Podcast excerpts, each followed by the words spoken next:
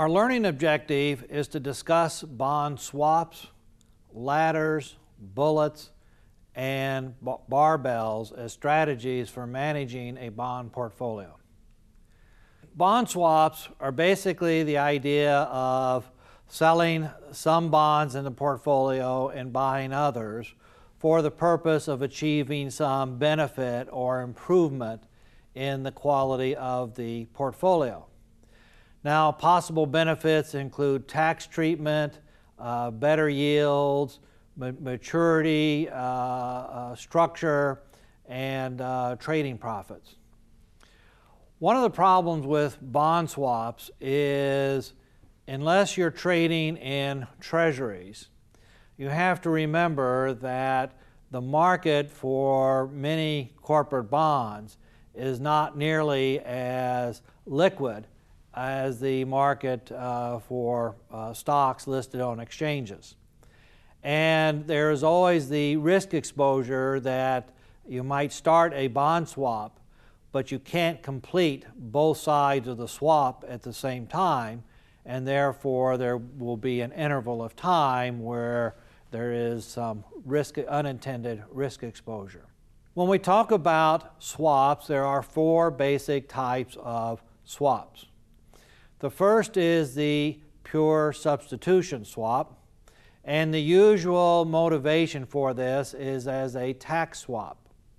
For example, you buy a bond today at par, uh, interest rate rises, rise, the price of the bond falls.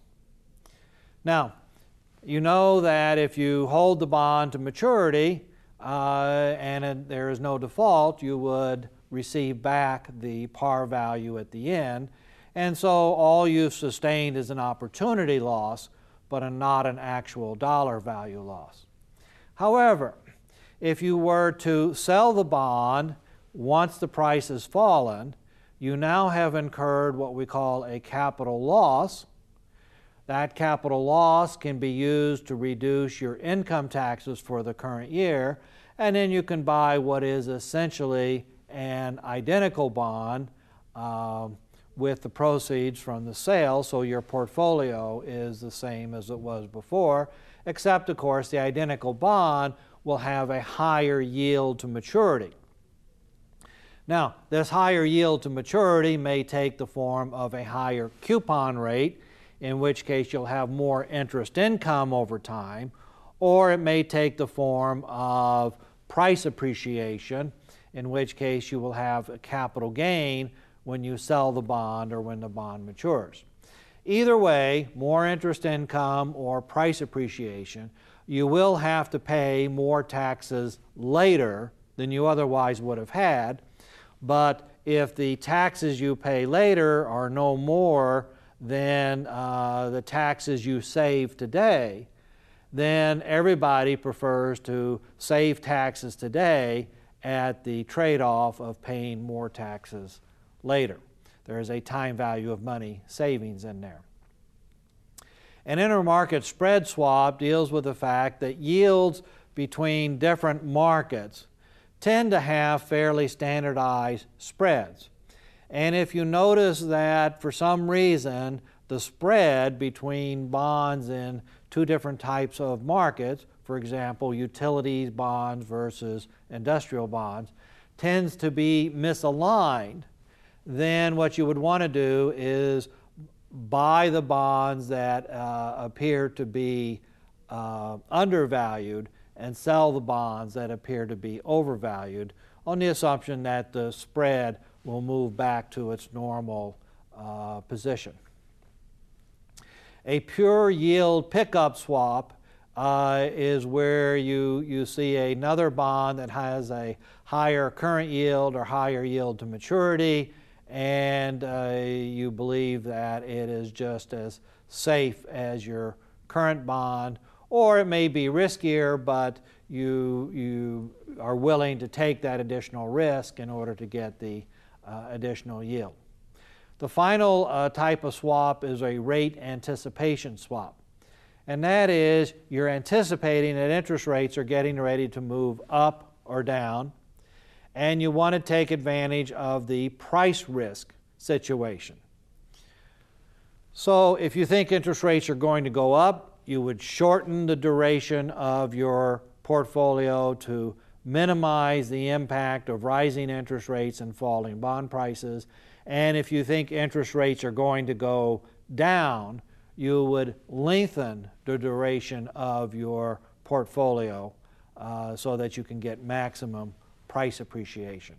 When managing uh, bond portfolios, sometimes people will uh, focus on the maturities of the bonds, and there may be some reasons for some different maturity strategies.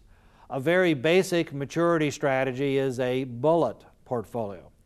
In a bullet portfolio, the entire portfolio is placed into one maturity. For example, you may plan to start a child in college in 10 years, and therefore you want to uh, finance the first uh, year's tuition payment, so you might buy 10 year bonds. A bond ladder is one in which the maturities are spread equally across the time horizon of the portfolio.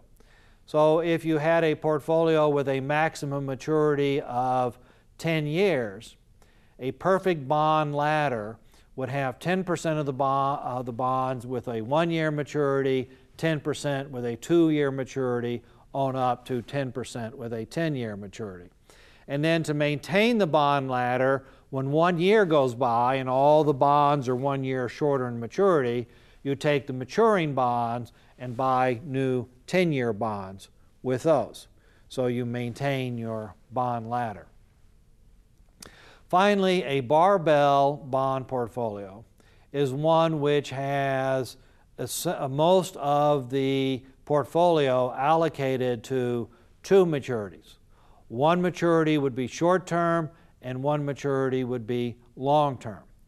And the usual, usual rationale for a barbell portfolio is short term bonds have lower yields but more liquidity, and long term bonds have higher yields but less liquidity.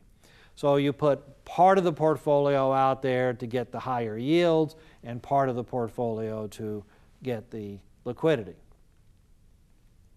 Let's consider some true false questions.